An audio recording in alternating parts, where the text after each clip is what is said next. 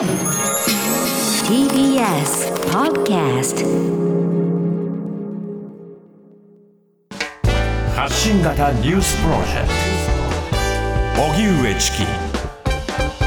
セッション。今日から大阪や北海道などでまん延防止措置。東京は緊急事態宣言を検討か。まん延防止等重点措置は今日から大阪、北海道、福岡など18道府県で適用が始まりました。これで適用地域は34の都道府県に拡大。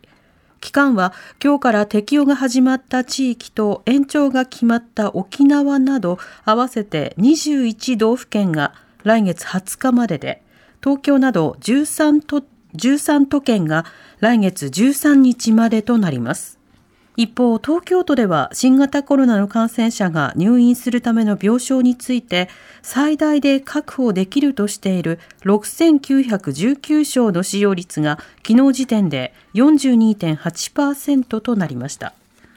入院が必要な感染者があと501人増えると病床使用率が50%を超え緊急事態宣言を要請する検討を始める基準に達します。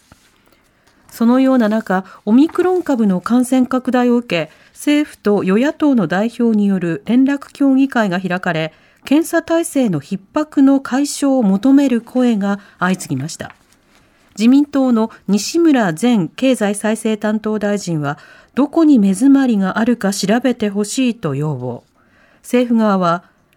流通業界からもヒアリングをして早急に対応を進めたいと回答したということです。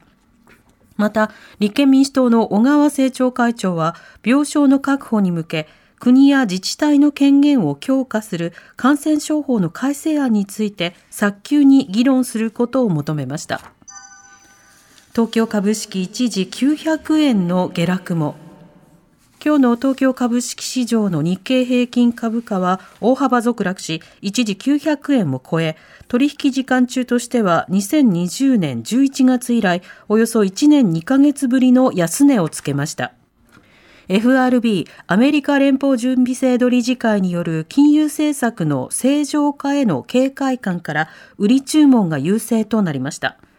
結局、日経平均株価の終値は前の日に比べて841円ほど安い26,170円30銭でした。一方、ガソリン価格の急激な上昇を抑えるため、政府は今日1リットルあたり5円を上限に石油元売りなどに補助金を出して卸売価格の上昇を抑える対策を発動しました。ガソリンのほか、軽油、灯油、重油も対象で、一部の石油元売り大手はガソリン1リットルあたりの卸売価格を3円40銭差し引いて販売するとガソリンスタンドに通知しました。ワクチンはモデルナを活用で、岸田総理がメッセージ。岸田総理は昨日、新型コロナウイルスワクチンの3回目接種にモデルナ社製の活用を国民に呼びかけるビデオメッセージをツイッターの総理官邸アカウントに投稿しました。岸田総理はモデルナ社のワクチンなら長時間待たずに打てるところも多くある。ワクチンの接種類よりもスピードを優先していただくようお願いすると訴えました。また岸田総理は交互接種の安全性を強調し自身も1、2回目はファイザー社を打ったが3回目はモデルナ社を打つと述べました。一方、新型コロナワクチンの接種をめぐっては昨日、厚生労働省の専門部会が5歳から11歳の子どもを対象に公費で負担する方向で進めることを了承。ただ、部会ではワクチン接種を促す努力義務を適用するかどうか議論されましたが、慎重な意見が一部から上がるなど結論が出ていません。北朝鮮が飛翔体2発を発射。発射は今年に入って6回目。韓国軍の合同参謀本部によりますと、北朝鮮が今朝、短距離弾道ミサイルとみられる2発を日本海に向けて発射しました。東部のハムフン付近から発射したとみられ、岸田防衛大臣は日本の領域や排他的経済水域への飛来は確認されていないと述べていて、被害の情報は入っていないということです。今週火曜日には北朝鮮は巡航ミサイル2発を発射。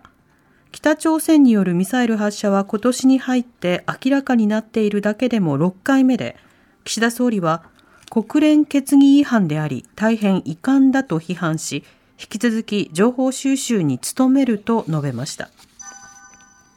ロシアが求める NATO の不拡大。アメリカが要求を拒否。緊張が高まるウクライナ情勢をめぐり、ロシアが NATO 北大西洋条約機構の加盟国が東側にさらに拡大しないよう条約などで確約するよう求めていたことについてアメリカは要求を拒否する内容を文書で回答しました。ブリンケン国務長官はロシア軍が侵攻すれば経済制裁や貿易規制ウクライナなどへの支援強化など幅広い対応を取ると述べ、対応を決めるのはロシアだと強調しました。大学入学共通テストの問題流出、関与したとみられる人物が出頭。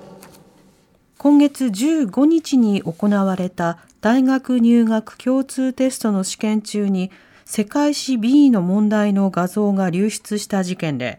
関与したとみられる人物が香川県警に出頭したことが捜査関係者への取材で分かりました。この事件は高校2年の女子生徒を名乗る人物が家庭教師の紹介サイトで知り合った複数の大学生に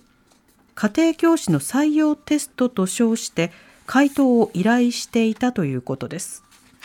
警視庁は偽計業務妨害の疑いで詳しく調べています。ではおしまいに株価と為替の動きです。